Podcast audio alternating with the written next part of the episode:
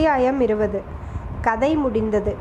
குமாரலிங்கம் ரயிலிலிருந்து தப்பிய ஏழாம் நாள் சுமார் இருநூற்றி ஐம்பது மைலுக்கு மேல் கால்நடையாக நடந்து சோலைமலை மணியக்காரர் வீட்டிற்கு வந்து சேர்ந்தான். மணியக்காரர் அவரை பார்த்ததும் முதலில் அடையாளம் கண்டு கொள்ளவில்லை. யாரோ ஊர் சுற்றும் பிச்சைக்காரன் என்று நினைத்தார். ஐயா என்னை அடையாளம் தெரியவில்லையா? என்று கேட்டதும் உற்று பார்த்து தெரிந்து கொண்டார். ஐயோ குமாரலிங்கமா இது? என்ன கோலம்? அடடா இப்படி உருமாறி போய்விட்டாயே என்று அலறினார். குமாரலிங்கம் அக்கம் பக்கம் பயத்துடன் பார்த்துவிட்டு மெல்லிய குரலில் ஐயா மெதுவாக பேசுங்கள். என் பெயரை உரத்து சொல்லாதீர்கள் என்று சொன்னான். அப்பனே ஏன் இப்படி பயப்படுகிறாய்? ஏன் உன் பெயரை உரத்து சொல்லக்கூடாது என்கிறாய்? என்று கேட்ட மணியக்காரர் மறுகணம் பெருந்திகிலுடன் விடுதலைக்கு பிறகு இன்னும் ஏதாவது செய்து விட்டாயா என்ன? என்று பரபரப்புடன் கேட்டார். விடுதலையா? என்ன விடுதலை? என்று ஒன்றும் புரியாத திகைப்புடன் குமாரலிங்கம் கேட்டான். என்ன விடுதலையா? உனக்கு தெரியாதா? என்ன இப்படி கேட்கிறாய்? எப்படி இங்கே வந்தாய்? என்று மணியக்காரர் கேட்டது குமாரலிங்கத்தின் மனக்குழப்பத்தை அதிகமாக்கியது. ஐயா நீங்கள் என்ன சொல்கிறீர்கள்? என்றே எனக்கு தெரியவில்லை. என்னை சென்னை சிறையிலிருந்து கண்ணூர் சிறைக்கு ரயிலில் கொண்டு போன போது வழியில் தப்பி ஓடி வந்தேன். இதை விடுதலை என்று சொல்ல முடியுமா? விடுதலை எப்படி நான் அடைந்திருக்க முடியும்? பிரிவ்யூ கவுன்சில் அப்பீல் இன்னும் தாக்கல் கூட ஆகவில்லையே. அப்படி அப்பீல் தாக்கலான போதிலும் விடுதலை கிடைக்கும் என்ற நம்பிக்கை எனக்கு கிடையாது. எந்த கோர்ட்டிலே எவ்வளவு தடவை அப்பீல் செய்தாதான் என்ன பிரயோஜனம்? தலைவிதியை மாற்ற முடியுமா? என்றான் குமாரலிங்கம். தலைவிதியாவது ஒன்றாவது. அட அசட்டு பிள்ளை. இப்படி யாராவது செய்வார்களா? சக் சர்க்காருக்கும் காங்கிரஸிற்கும் சமரசம் ஏற்பட்டு அரசியல் கைதிகள் எல்லோரையும் விடுதலை செய்து விட்டார்களே. தேசமெல்லாமே ஒரே கொண்டாட்டமாய் இருக்கிறதே. உனக்கு ஒன்றுமே தெரியாதா? ரயிலிலிருந்து நீ என்றைக்கு தப்பித்து கொண்டாய்? என்று பரபரப்புடன் பேசினார் மணியக்காரர். குமாரலிங்கத்தின் மனநிலை அச்சமயம் எப்படி இருந்தது என்று அவனாலேயே சொல்ல முடியாது. அதை நாம் எப்படி சொல்ல முடியும்? அதிசயமும் ஆனந்தமும் அவமானமும் அவநம்பிக்கையும் ஒன்றோடொன்று போட்டியிட்டு கொண்டு அவன் உள்ளத்தில் கொந்தளித்தன.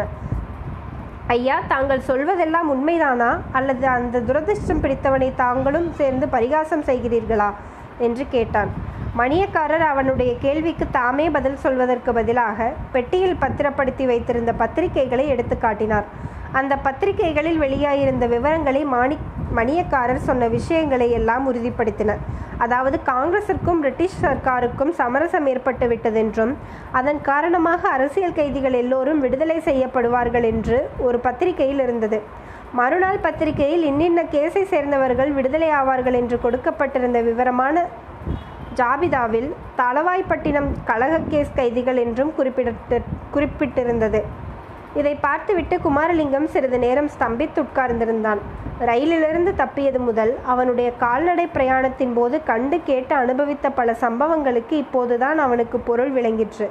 உதாரணமாக வழியில் பல இடங்களில் தேசிய கொடிகளை கம்பீரமாக பிடித்துக்கொண்டு வந்தே மாதரம் ஜெய்ஹிந்த் முதலிய கோஷங்களை போட்டுக்கொண்டு காங்கிரஸ் தொண்டர்கள் ஊர்வலம் வந்த காட்சிகளை அவன் தூரத்திலிருந்து பார்த்தான். அம்மாதி காட்சிகளை பார்க்கும் போதெல்லாம் ஏன் இவ்வளவு அடக்குமுறைக்கு பிறகும் நாட்டில் சுதந்திர இயக்கம் பலமாக நடக்கிறதே? இந்தியா தேசத்திற்கு கூடுதல் விடுதலை உண்டு போலிருக்கிறதே என்று அவன் எண்ணினான். உண்மையில் அந்த ஆர்ப்பாட்டங்களுக்கெல்லாம் காரணம் என்னவென்பது இப்போதுதான் அவனுக்கு மிகவும் நன்றாய் தெரிந்தது. இன்னும் பல சமயங்களில் போலீசாரை கண்டு அவன் அவசரமாக மறைந்து ஒளிந்து கொள்ள பிரயத்தனப்பட்டான். ஆயினும் அவன் பேரில் அவர்கள் சந்தேகப்படவும் இல்லை. பிடிக்க முயலவும் இல்லை. இன்னொரு சந்தர்ப்பத்தில் அவன் மிகவும் களைத்து போய் சாலையோரத்து சாவடி ஒன்றில் தாளவார் தாழ்வாரத் தூணில் சாய்ந்து உட்கார்ந்து கொண்டிருந்தான். திடீரென்று இரண்டு போலீஸ்காரர்கள் சமீபத்தில் வருவதை பார்த்துவிட்டு சட்டென்று திரும்பி படுத்துக்கொண்டு தூங்குவது போல் அவன் பாசாங்கு செய்தான். போலீஸ் ஜவான்கள் இருவரும் அவன் அருகில் நெருங்கியதும் அவர்களில் ஒருவன் இவனை பார்த்தாயா? குமாரலிங்கத்தின் சாயலாக தோன்றுகிறதல்லவா? என்றான். அதற்கு இன்னொருவன் குமாரலிங்கம் இங்கே எதற்காக வந்து திக்கற்ற அனாதையைப் போல் சாவடியில் படுத்திருக்கிறான்? மேளமும் தாளமும் தடபுடல் படாதா? இத்தனை நேரம் அவனுக்கு என்றான். இவர்களுடைய பேச்சு குமாரலிங்கத்திற்கு ஒரு மர்ம புதிராயிருந்தது வேறு எந்த குமாரலிங்கத்தை பற்றியோ பேசுகிறார்கள் என்று எண்ணினான். தன்னை பற்றித்தான் ஒன் அவர்கள் பேசியிருக்க வேண்டும் என்று இப்போது உறுதிப்பட்டது. ஐயா இந்த செய்தி ஒன்றும் எனக்கு உண்மையில் தெரியாதுதான். சாவதற்கு முன்னால் சோலைமலைக்கு எப்படியாவது ஒரு தடை வர வேண்டும். தங்களையும் தங்கள் குமாரியையும் பார்க்க வேண்டும் என்ற ஆசையினால் ரயிலிலிருந்து தப்பித்து வந்தேன். போலீசார் என்னுடைய சொந்த ஊரிலே கொண்டு போய் என்னை விட்டு விடுதலை செய்தியை சொல்ல எண்ணியிருந்தார்கள் போலிருக்கிறது. இந்த ஒரு வாரமும் நான் பட்ட கஷ்டங்களுக்கு அளவே இல்லை. அவ்வளவும் வீண் என்று இப்போது தெரிகிறது. என்னைப்போல் மூடன் வேறு யாரும் இருக்க முடியாது என்றான் குமாரலிங்கம். அப்பனே போனதை பற்றி ஏன் வீணாக கவலைப்பட வேண்டும்? எப்படியோ இங்கு வந்து சேர்ந்தாயே அதுவே பெரிய காரியம் என்றார் மணியக்காரர். ஐயா பொன்னம்மாள் எங்கே? அவளை பார்த்துவிட்டு நான் போக வேண்டும் என்றான் குமாரலிங்கம். அவ்வளவு அவசரம் வேண்டாம் தம்பி. பொன்னம்மாள் அந்த பாலடைந்த கோட்டையிலே போய் உட்கார்ந்திருக்கிறாள். சதா சர்வ காலமும் அங்கேதான் அவளுக்கு வாசம். குளித்து சாப்பிட்டுவிட்டு அவளை போய் பார்க்கலாம் என்று மணியக்காரர் சொன்னார். உடனே ஊர் நாவிதரையும் அங்கு அழைத்து கொண்டு வரும்படி செய்தார். அவர் விருப்பத்தின்படியே குமாரலிங்கம் சவரம் செய்து கொண்டு ஸ்நானம் செய்து புதிய உடை உடுத்திக் கொண்டான். அவசர அவசரமாக சாப்பிட்டுவிட்டு கோட்டைக்கு புறப்பட்டான். மணியக்காரரும் அவனோடு கிளம்பிச் சென்றார். போகும்போது அப்பா குமாரலிங்கம் உன்னை பிரிந்த துயரம் பொன்னம்மாளை ரொம்பவும் பீட்டித்திருக்கிறது. திடுதிப்பென்று அவள் முன்னால் தோன்றி பயப்படுத்தி விடாதே. படபடப்பாக பேசாதே. கொஞ்சம் ஜாக்கிரதையாகவே நடந்து கொள் என்று மணியக்காரர் எச்சரித்தார். இந்த எச்சரிக்கை எல்லாம் எதற்காக என்று அப்போது குமாரலிங்கத்திற்கு அவ்வளவாக விளங்கவில்லை. பொன்னம்மாளை பார்த்து பேசிய பிறகுதான் விளங்கிற்று. மணியக்காரரும் குமாரலிங்கமும் வந்ததை பொன்னம்மாள் பொருட்படுத்தியதாகவே தெரியவில்லை. அவர்களை பார்த்தும் பாராதது போல் வேறு பக்கம் முகத்தை திருப்பிக் கொண்டாள். இதை பொருட்படுத்தாமல் குமாரலிங்கம் அவன் அருகில் சென்று உட்கார்ந்து ஏன் இவ்வளவு பாராமுகம்? இத்தனை நாள் கழித்து வந்திருக்கிறேனே பிரியமாக வரவேற்று ஒரு வார்த்தை சொல்லக்கூடாதா? ஒருவேளை என்னை மறந்துவிட்டாயா? அல்லது அடையாளம் தெரியவில்லையா? என்று மிக்க பரிவோடு கேட்டான். அவ்வளவு நேரமும் சும்மா இருந்த பொன்னம்மாள் அவன் முகத்தை ஏறிட்டு பார்த்து நீங்கள் யார்? அடையாளம் எனக்கு தெரியத்தான் இல்லை என்றாள். நான் தான் குமாரலிங்கம். உன்னை கூட அடையாளம் தெரியாதபடி அவ்வளவு மாறிப்போய் விட்டேனே அல்லது உன் மனம்தான் மாறிவிட்டதா? என்றான் குமா பொன்னம்மாளின் காதலன். குமாரலிங்கமா அது யார்? நான் அந்த பெயரை கேட்டதில்லையே என்று பொன்னம்மாள் சொன்னபோது குமாரலிங்கத்திற்கு திக்கென்றது. பொன்னம்மா உண்மையைத்தான் பேசுகிறாயா அல்லது விளையாட்டா? குமாரலிங்கத்தை அவ்வளவு சீக்கிரமாகவா நீ மறந்துவிட்டாய்.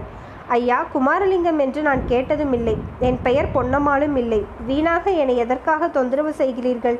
குமாரலிங்கத்தின் குழம்பிய உள்ளத்தில் பளிச்சென்று ஒரு ஒளிக்கிரணம் தோன்றியது. பொன்னம்மாள் இல்லாவிட்டால் பின்னே நீ யார்? என்று கேட்டான். என்னை பார்த்தால் தெரியவில்லையா? சோலைமலை இளவரசி நான் என் பெயர் மாணிக்கவல்லி. இதை கேட்டதும் குமாரலிங்கத்தின் உள்ளத்தில் ஒரு பெரும் வேதனை உதித்தது. மனதை திடப்படுத்தி கொண்டு தயக்கம் தொனித்த குரலில் மாணிக்கவல்லி நான் தான் மாரணேந்தல் இளவரசன். என்னை தெரியவில்லையா? என்றான். ஆ ஏன் பொய் சொல்கிறீர்? மாரணேந்தல் இளவரசர் இப்படியாயிருப்பார் என்று சொல்லிவிட்டு பொன்னம்மாள் சிரித்தாள். அந்த சிரிப்பின் ஒளி குமாரலிங்கத்திற்கு உண்மையை தெளிவாக உணர்த்தியது. பொன்னம்மாளின் அறிவு பேதலித்து விட்டதென்றும் இனி தன்னை ஒரு நாளும் அவள் அறிந்து கொள்ளப் போவதில்லை என்றும் உணர்ந்தான். அதே சமயத்தில் அவனுடைய இருதய வீணையின் ஜீவநரம்பு படீரென்று வெடித்து அருந்தது. தமிழ்நாட்டில் உள்ள முருகனுடைய கோயில்களில் கலை பொருந்திய முகத்துடன் கூடிய இளம் வயது சாமியார் ஒருவரை நீங்கள் பார்த்திருக்க நேர்ந்தால் அவர் யார் என்று விசாரித்து பாருங்கள். சோலைமலை சாமியார் என்று பதில் சொல்லுவார்கள். அத்தோடு அவர் உலகப்பற்றை அடியோடு ஒழித்த பால சந்நியாசியாகி பரம ப பரமபக்த சிகாமணி என்னும் பூர்வ பூர்வாசிரமத்தில் அவர் தேசத்தொண்டர் குமாரலிங்கம் என்று கூட தெரிந்தவர்கள் சொல்லுவார்கள். கல்கியின் சோலைமலை இளவரசி முற்றியது.